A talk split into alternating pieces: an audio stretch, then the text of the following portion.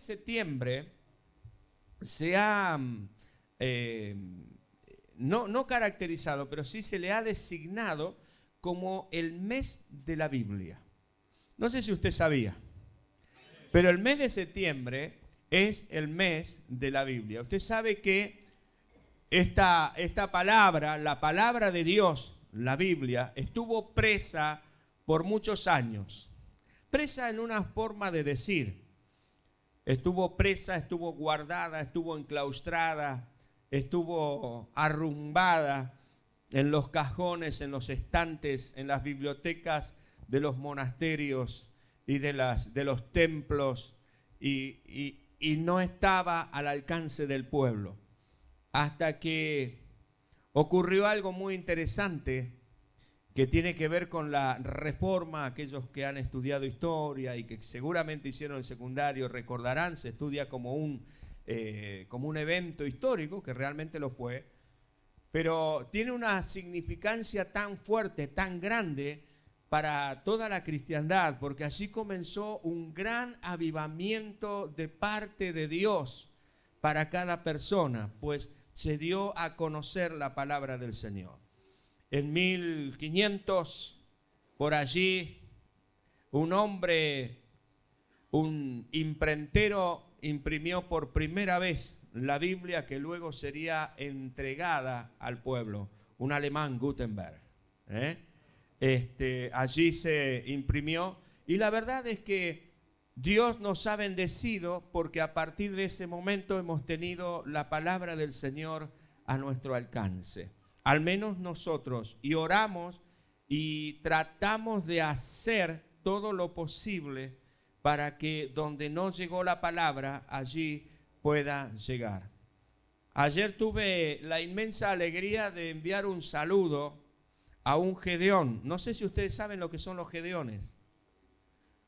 No saben, los Gedeones es una asociación internacional de hombres de negocios que eh, se ocupan de que la palabra de Dios llegue a cada persona. Seguramente si usted ha ido a algún hotel en alguna oportunidad, en el arriba sobre la mesita de luz o en el cajoncito de la mesa de luz, habrá visto un libro azul con el sello de los Gedeones en su tapa.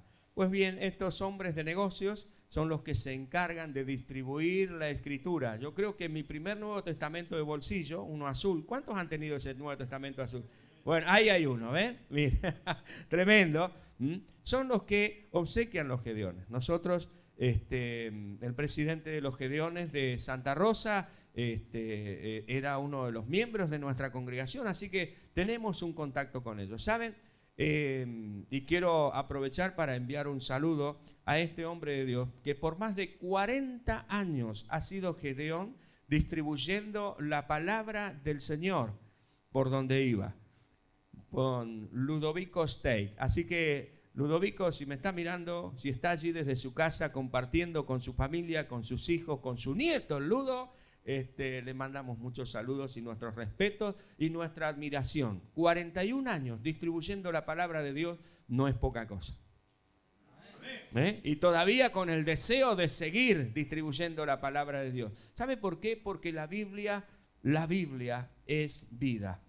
Por más que algunos por allí hagan esto con la Biblia y se dirijan a otra cosa, pero esta es la palabra que debe ser la base, el fundamento de toda persona para que sea bendecido. Quien tiene la palabra de Dios en su corazón, amados hermanos y hermanas, tiene la capacidad de avanzar y no retroceder. Hebreos 10:39, ¿qué dice? Nosotros no somos del equipo que retrocede, ¿para qué? Para perdición, sino de los que tenemos fe, ¿para qué? Para salvación del alma.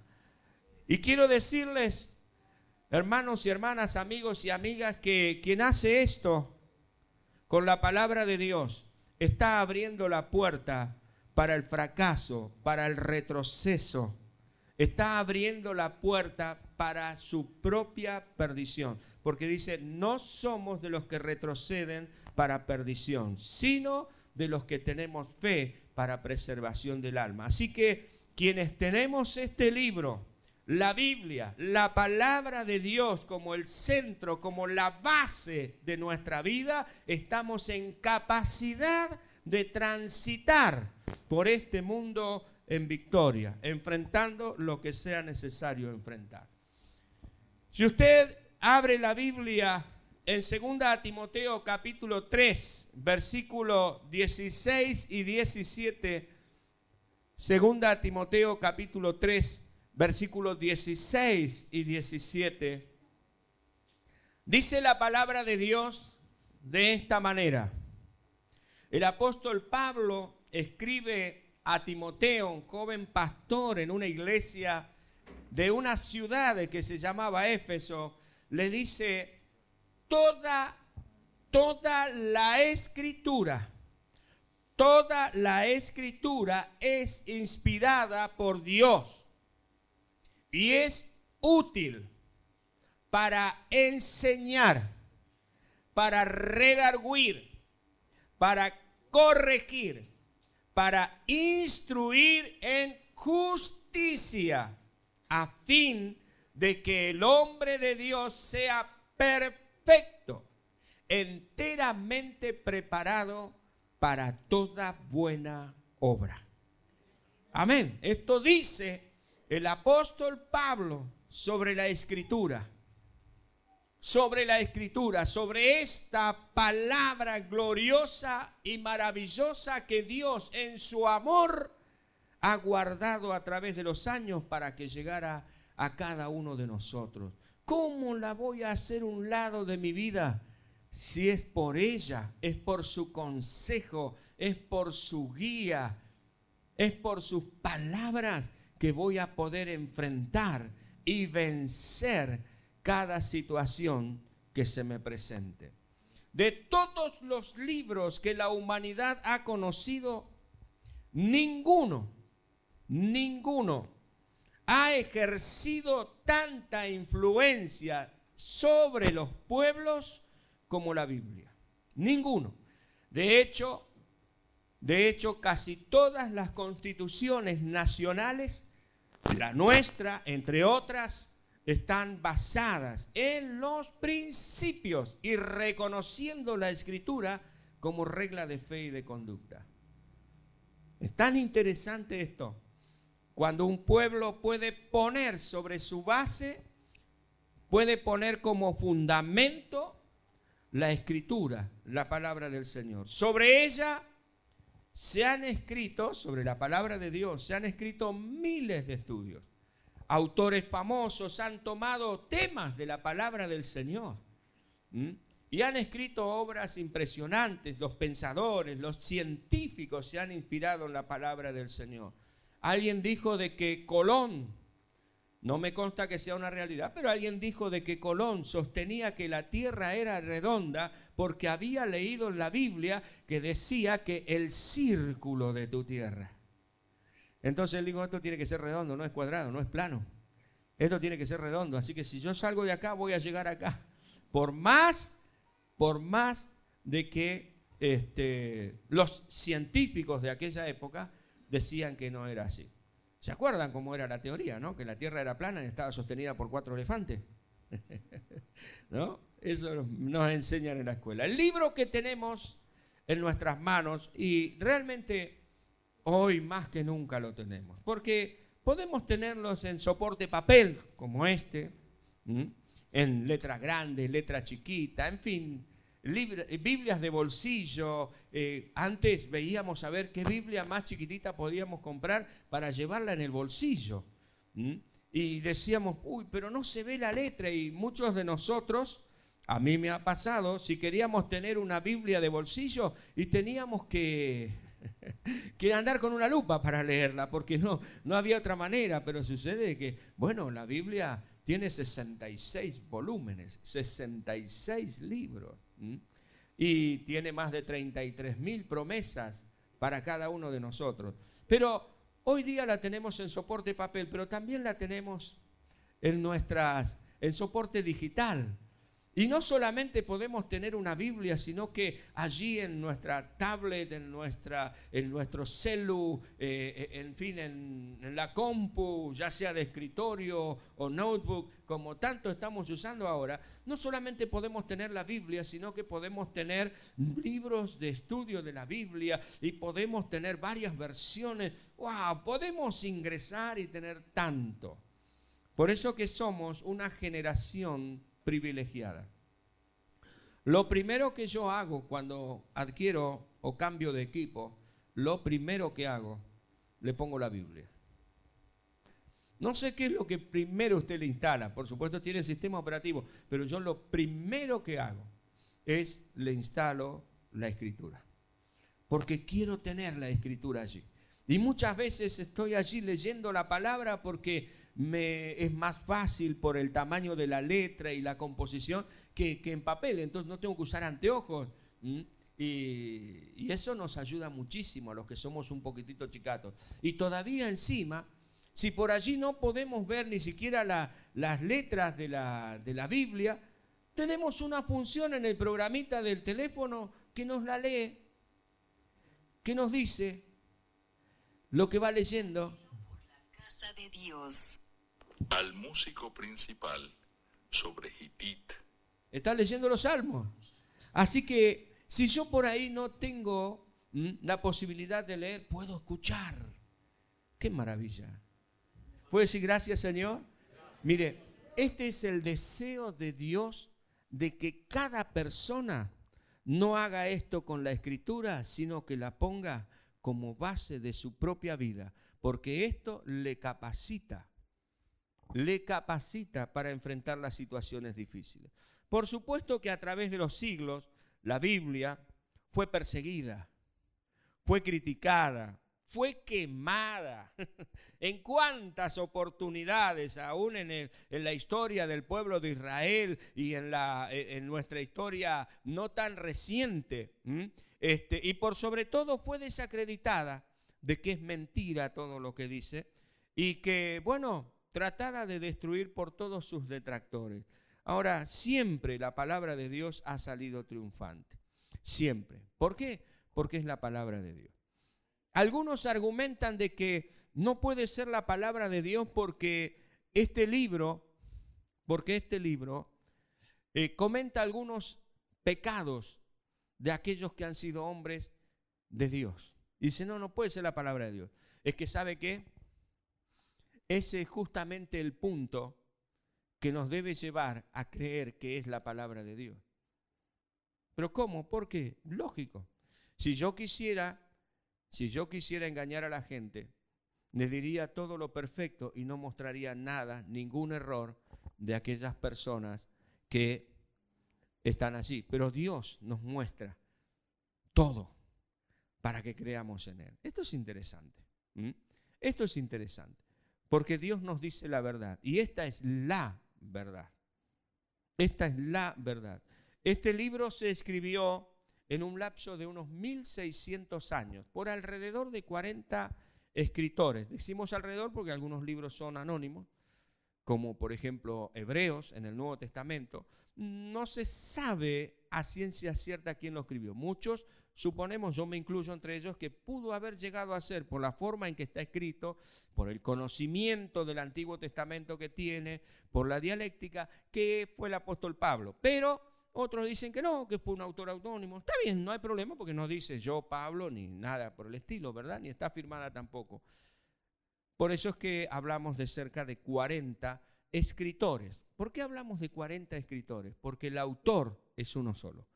Dios inspiró a sus santos hombres para dejarnos esta palabra.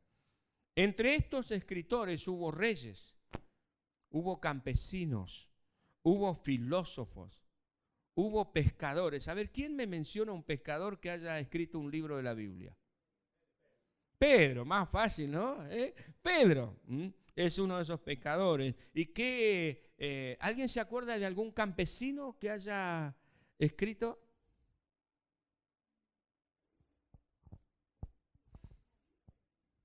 Y sí, bueno, algunos fueron, Por ejemplo, primero fue campesino y después fue rey. ¿Quién fue? David. ¿eh? David escribió muchos de sus salmos mientras cuidaba sus ovejas allí en el medio del campo, ¿no? Y poetas, entre, entre otros tantos, ¿verdad? Médicos. ¿Alguien sabe de algún médico, de algún doctor que escribió un libro de la Biblia o dos? Lucas, muy bien. El evangelista Lucas. Bueno, de paso tomo un examen, a ver cómo andan los chicos de escuela bíblica, los estudiantes del IET. Este, ahora, fue escrita también bajo distintos estados de ánimo.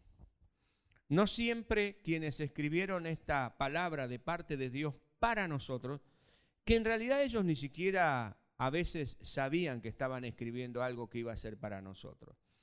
Ellos estaban escribiendo lo que, lo que Dios les inspiraba, pero maravillosamente Dios ¿eh? lo guardó para nosotros. Y a veces ellos no estaban, no estaban en su estado de ánimo más, eh, más lindo. ¿no?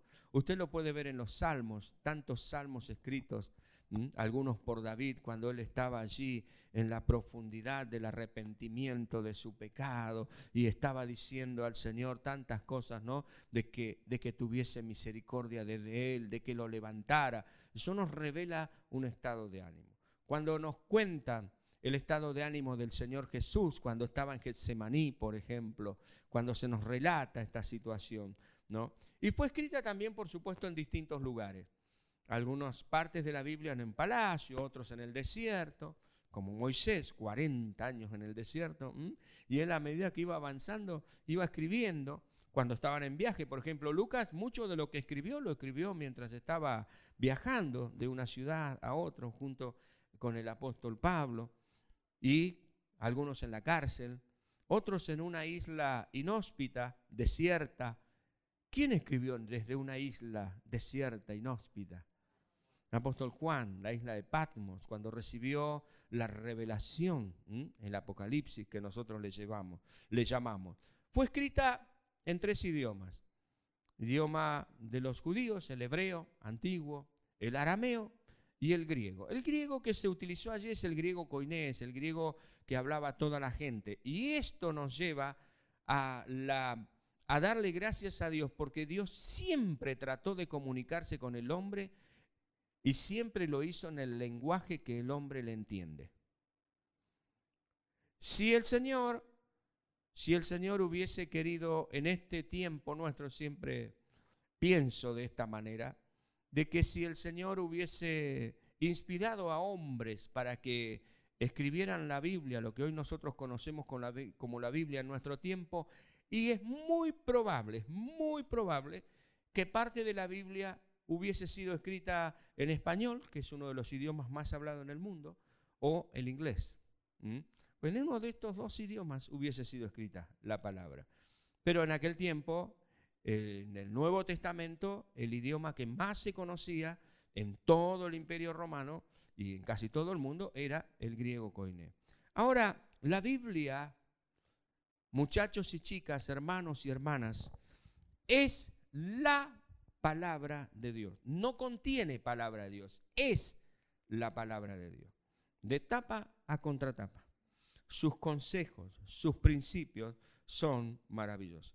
Ahora, vamos a considerar por un momentito al observar las verdades que surgen de la lectura de Mateo 7, 24 al 27, el impacto que esta palabra de Dios produce en la persona. Vamos a ver esta historia apasionante, realmente es uno de mis pasajes predilectos, favoritos, que me muestra a mí, que me, eh, me ilustra de una manera tan maravillosa el poder glorioso, el poder maravilloso de la escritura en una persona. ¿Lo encontró? Mateo capítulo 7, versículos 24 al 27. El Señor Jesús, hablando a la gente, hablando a la gente, hablando a las personas, usted sabe que esta es la conclusión de lo que se llama el Sermón del Monte. ¿Mm? La Biblia nos cuenta que Jesús estaba allí en el monte, la gente se acercó En el monte no es un monte de árboles, sino que es, es, este, un monte, es una, una montaña. ¿eh? Este, entonces la gente se acercaba a él y dice la Biblia de que él se sentó y les enseñaba. Capítulo 5 de Mateo, capítulo 6 de Mateo, capítulo 7 de Mateo nos cuentan el desarrollo de ese sermón. Así que mm, debe haber sido algo largo, pero bueno, qué maravilloso. Yo, qué lindo escuchar de labios del Señor sus enseñanzas. Y él les dijo, para concluir este sermón, cualquiera pues que me oye estas palabras y las hace, estas palabras que son la enseñanza del Señor, la enseñanza de las leyes del reino, como así se le ha llamado al Sermón del Monte. Sabe que muchos le dicen al Sermón del Monte la constitución del reino de los cielos. ¿Mm? Entonces Jesús, hablando de esto que les estaba enseñando, dice, cualquiera pues que me oye estas palabras y las hace, le compararé a un hombre prudente que edificó su casa sobre la roca. Descendió lluvia, vinieron ríos, soplaron vientos y golpearon con ímpetu contra aquella casa y no cayó. La razón es porque estaba fundada sobre la roca. Luego dice, pero cualquiera que me oye estas palabras y no las hace, le compararé a un hombre insensato que edificó su casa sobre la arena y descendió lluvia y vinieron ríos y soplaron vientos y dieron con ímpetu contra aquella casa y cayó y fue grande su ruina. La pregunta es, ¿por qué cayó la casa? Porque no estaba fundada sobre la roca. ¿Sí? ¿Me sigue? Ahora, veamos estas verdades que se desprenden de este pasaje tremendo de la palabra del Señor. La primera verdad que puedo encontrar en estos versículos es que cada ser humano debe edificar su vida. Cada uno de nosotros, todos, sin excepción, seamos conscientes o no, siendo intencionales o no, edificamos o tenemos que edificar nuestra casa. Nuestra casa es nuestra vida. Nuestra casa es nuestro ser. Nuestra casa somos nosotros en sí.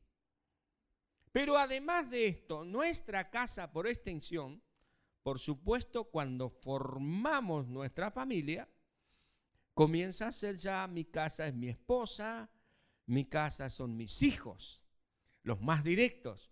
Y después, un poquitito más allá, cuando vienen los nietos y todo lo demás, ¿no? Entonces, es interesante lo que aquí la palabra del Señor dice.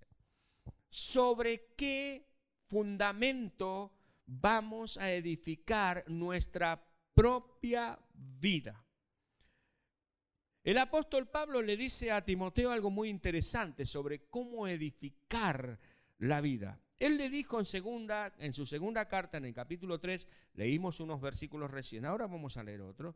Dice, persiste tú, le dice Pablo a Timoteo, persistí en lo que aprendiste y te persuadiste, sabiendo de quién has aprendido.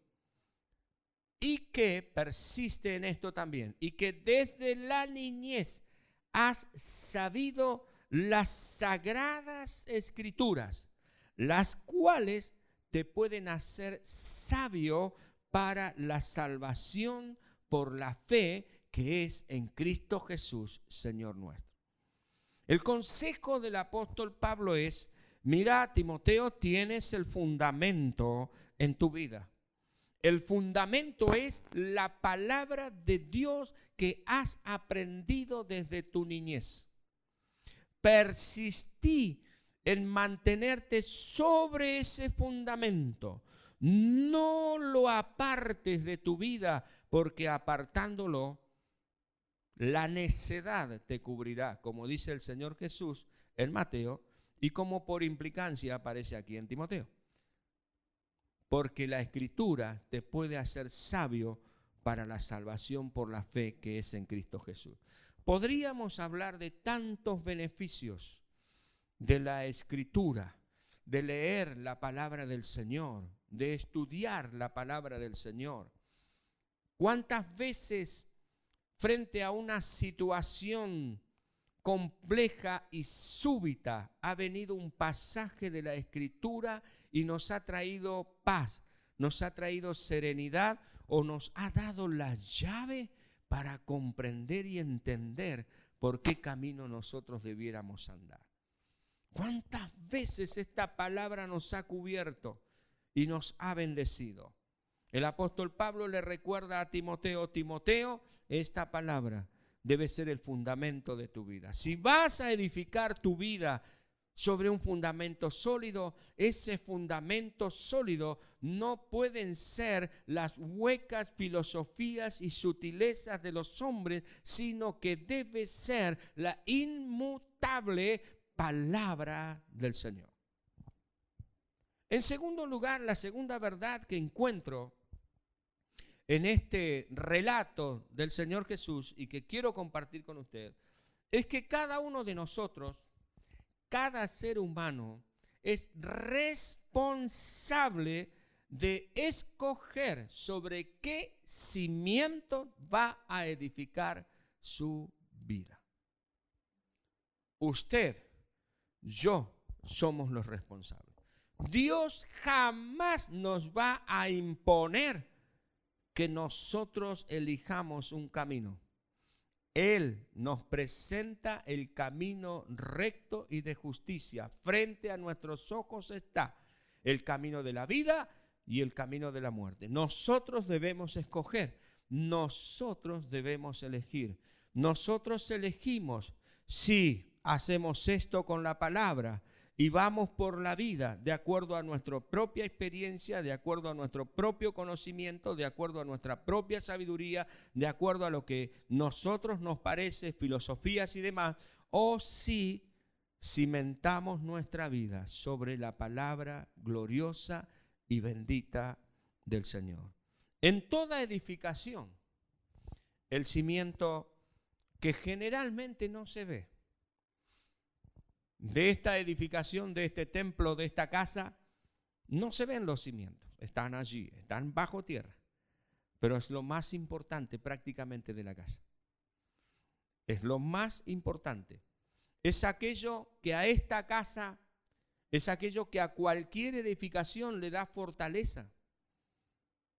¿Mm? Le da fortaleza, le da estabilidad, le da durabilidad. El cimiento es básico y es fundamental. No podemos prescindir de poner un buen cimiento. Nosotros que ya tenemos varios años recorridos de la vida, si no estamos teniendo un buen cimiento, pues bien, es bueno, es correcto, es sabio y es sano de que comencemos a edificar nuestra vida o a seguir edificando nuestra vida sobre el cimiento correcto. Cuando somos papás, es tan importante poner este cimiento en nuestros hijos, en la vida de nuestros hijos, no dejar que otros lo hagan. Ayer fue tan interesante, fue tan lindo, fue tan precioso cuando estuve con, eh, presentando al maestro. Vamos, aquí estaban celebrando, fue un picnic, estuvieron celebrando, este, ¿cómo es? El día de la primavera y, el día, bueno, estaban acá de picnic. Eh, lo, lo, hicimos por, lo hicimos adentro, pero nos quedamos con ganas de hacerlo afuera en alguna oportunidad, ¿no? Y miren, es tan interesante porque en un momento eh, Marcela dijo, bueno, vamos a orar por el pastor. Estábamos todos en rueda acá y vamos a orar por el pastor. Y los chicos inmediatamente se pararon, los más chiquititos, y vinieron para orar por mí. ¿No? Y es tan interesante, fue tan emocionante para mí, tan, tan gratificante, tan lindo.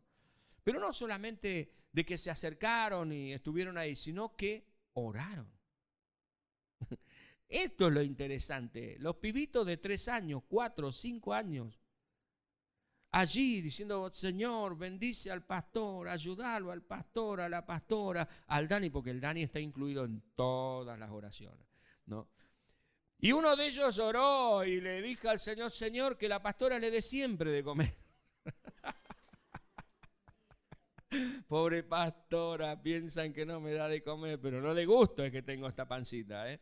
Este, pero dentro de todo eso, qué maravilloso es. Ahora, ¿por qué es que los niños hacen esto? Porque en casa sus padres les enseñan a orar. Y esto es poner cimientos. Esto es poner cimientos sólidos. Es el valor de la oración. Y hoy una mamá me comentaba que su niño cuando ora por nosotros en la casa dice, Señor, que no se le rompa nunca el auto al pastor porque tiene que viajar o algo así. Y la verdad que Dios escucha la oración y Dios nos guarda en la ruta por donde andamos. Pero es por la oración. El Señor Jesucristo dijo, dejen a los niños venir a mí y no se lo impidan, porque de ellos es el reino de los cielos. Y cuando yo retiro la escritura, cuando yo retiro la escritura de la enseñanza fundamental de un niño, estoy apartándolo del reino de los cielos y en algún momento, en algún momento tendré que dar cuenta delante del Creador. Crea en el Creador o no crea en el Creador. ¿Mm? Ahora, hermanos y hermanas, gloria a Dios, en toda edificación es importante el cimiento y la palabra es el cimiento que usted y yo debemos tener en nuestra vida y que debemos poner en la vida de nuestros niños. Cuando ellos sean grandes, decidirán si seguir con el mismo cimiento o no, pero mientras tanto nosotros se lo hemos puesto. ¿Sabe que en algunos barrios de, de la ciudad se han observado grietas en las, en las casas? Cuando entregaron nuestra casa, eh, allí este, en el barrio había una o dos casas que tenían problemas de grietas. las casas no tenían tres años y se habían, las paredes se habían rajado. Entonces fueron los especialistas y se dieron cuenta de que había una falla en la platea, es decir, en el cimiento que tenía la casa. Entonces tuvieron que hacer, fortalecer todo otra vez, armar otra vez el cimiento. Si hay grietas en tu vida, mira los cimientos. No compres ese yeso que se endurece y tapas la grieta y listo, ya sea, porque tapando la grieta es como cuando te duele la cabeza y te tomas una aspirina. El dolor de cabeza es un síntoma de que algo está pasando más profundamente. La grieta en la pared es un síntoma de que algo está pasando en el cimiento y hay que revisarlo de manera urgente. Si hay grietas en tu vida, hay grietas en tu matrimonio, hay grietas en tu temperamento, hay grietas en tu estabilidad emocional, pues bien, comienza a revisar los cimientos. Este debe ser el cimiento. Amén. Este debe ser el cimiento. Em, ¿Qué más tenía para decirles? Pablo le dice a Timoteo, las escrituras te pueden hacer sabio para la salvación. La tercera verdad que encuentro en este pasaje, y que esta es bastante cruda, esta es bastante fuerte para nosotros, porque ¿quién, quién quiere, quién, quién no quiere, mejor dicho, quién no quisiera escapar de esta verdad? Todos escaparíamos de esta verdad. Yo no quisiera estar incluido en esta verdad, pero inevitablemente estoy incluido en esa verdad. ¿Y cuál es esta? Que cada ser humano, cada ser humano, sea quien sea, tarde o temprano deberá enfrentar tiempos de crisis. Tarde o temprano deberá enfrentar tiempos de crisis. Si usted mira el pasaje de la palabra del Señor en Mateo, usted se va a dar cuenta de que Mateo dice algo muy interesante. Cuando él habla de los que escuchan la palabra, eh, Mateo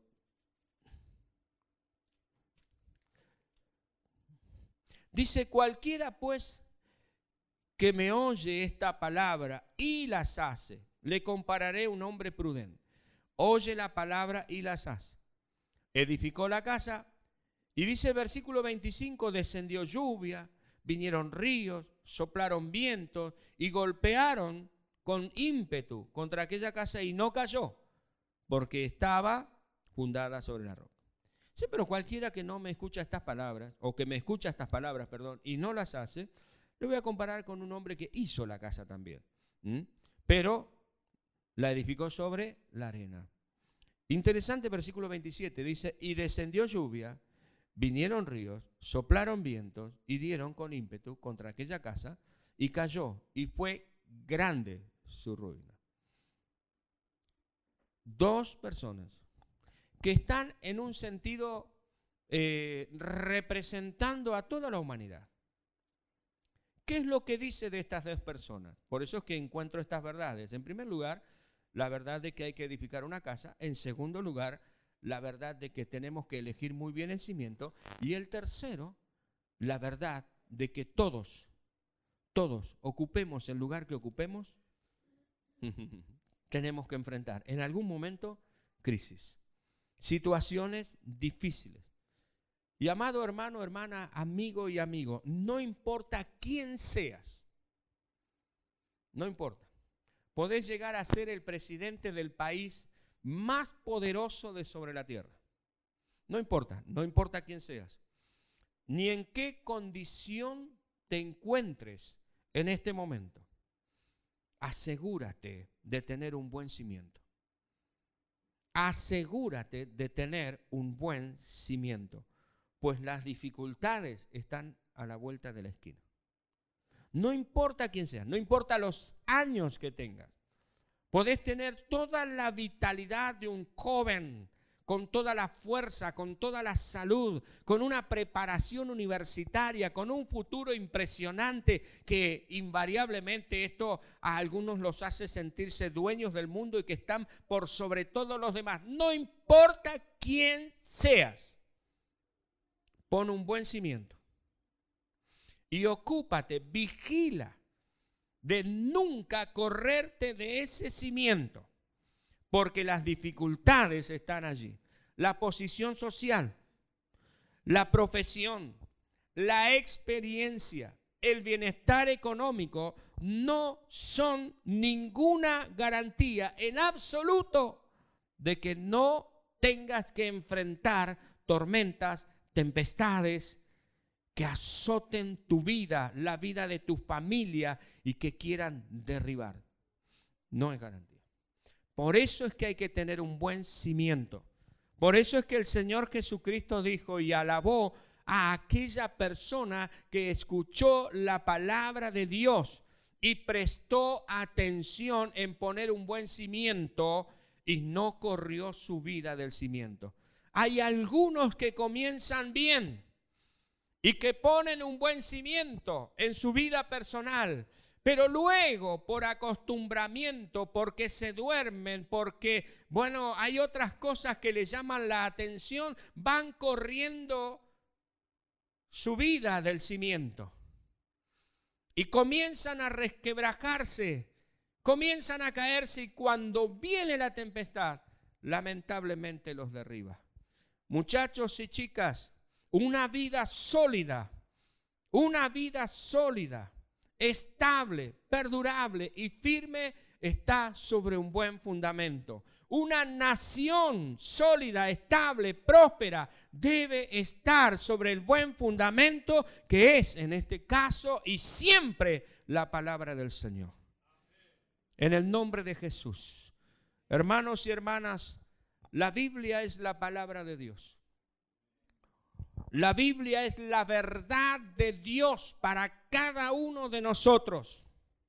La Biblia es el GPS, es la brújula, es el mapa que nos indica cómo caminar por esta vida sorteando los obstáculos, venciéndolos en el nombre del Señor.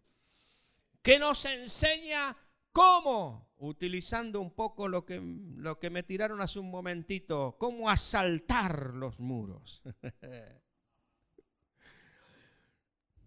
Tiene que ver con saltar, asaltar, pero no es lo mismo. Porque asaltar es tomar por asalto. Esto tiene que ver con el ejército que va avanzando y que va derribando todo lo que hay frente a sí para obtener la victoria. Y nosotros estamos capacitados para esto, por la palabra del Señor. No permitas que nada ni nadie te saque de la palabra de Dios. Toma tu tiempo para leer, para estudiar, para meditar en la palabra del Señor. Guarda la palabra de Dios. Y cuando dice guarda la palabra, no es que guardes en un cajón, es que la pongas en tu corazón. Porque de la abundancia del corazón habla la boca. Sus enseñanzas, las enseñanzas de esta palabra, de este libro, son fundamentales para la vida, son nuestro fundamento. Los hombres podemos pensar muy bien, los hombres podemos razonar muy bien, el ser humano puede tener mucha sabiduría, pero la sabiduría que no está basada en la palabra de Dios, en el libro de Dios, en el amor de Dios, en la prudencia de Dios, en la justicia de Dios, de nada sirve, porque bien dice Dios, como trapo de inmundicia me son. Hermanos y hermanas, en los momentos de tormentas, la palabra de Dios estará al lado nuestro. Estamos transitando como humanidad, ya no es ni como Santa Rosa, ni como La Pampa, ni como Mendoza, ni como San Luis, ni como Neuquén, ni como Argentina siquiera. Estamos transitando como, como seres humanos, habitantes de este planeta Tierra, esta pandemia. Que algunos por decreto la dan por terminada, pero no está terminada.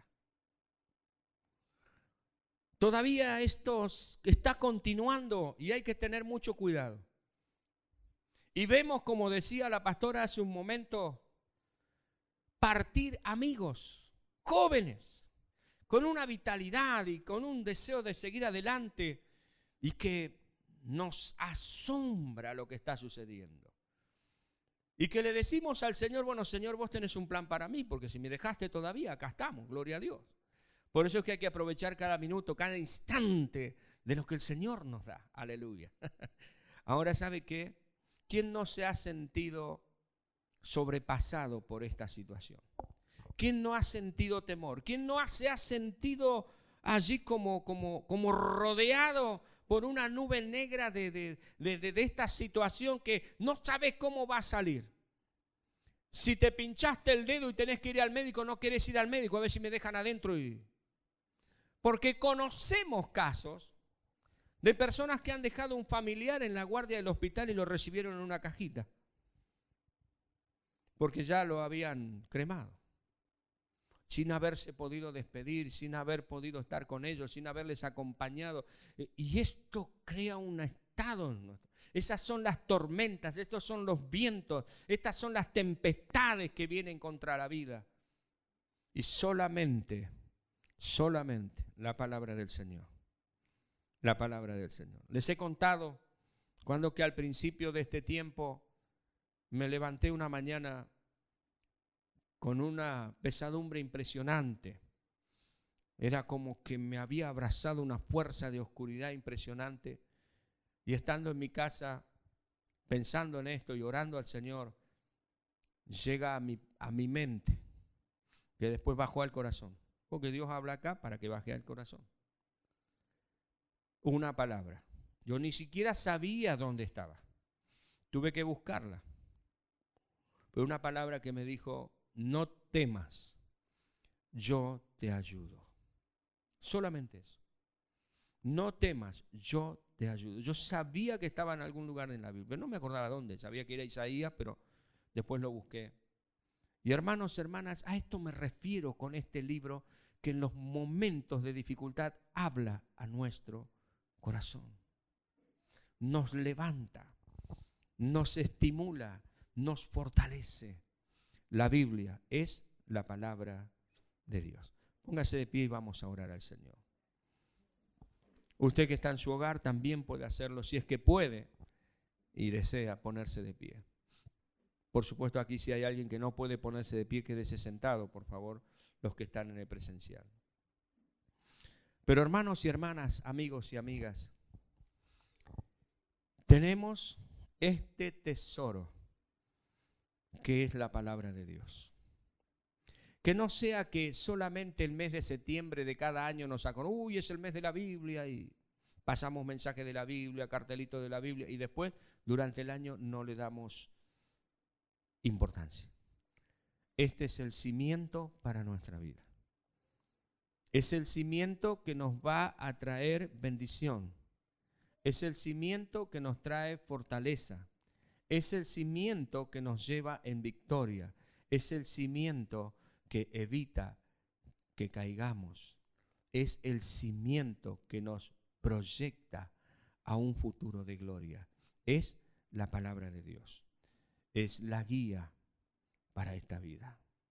Si no la has tenido en tus brazos, y más aún si no la has tenido y no la tienes en tu corazón, te insto en este momento a que la tomes. Sea en formato papel, sea en el celular. Usa el celular para otra cosa más productiva que sea el juego. O que mirar los reels de, bueno, de lo que sea.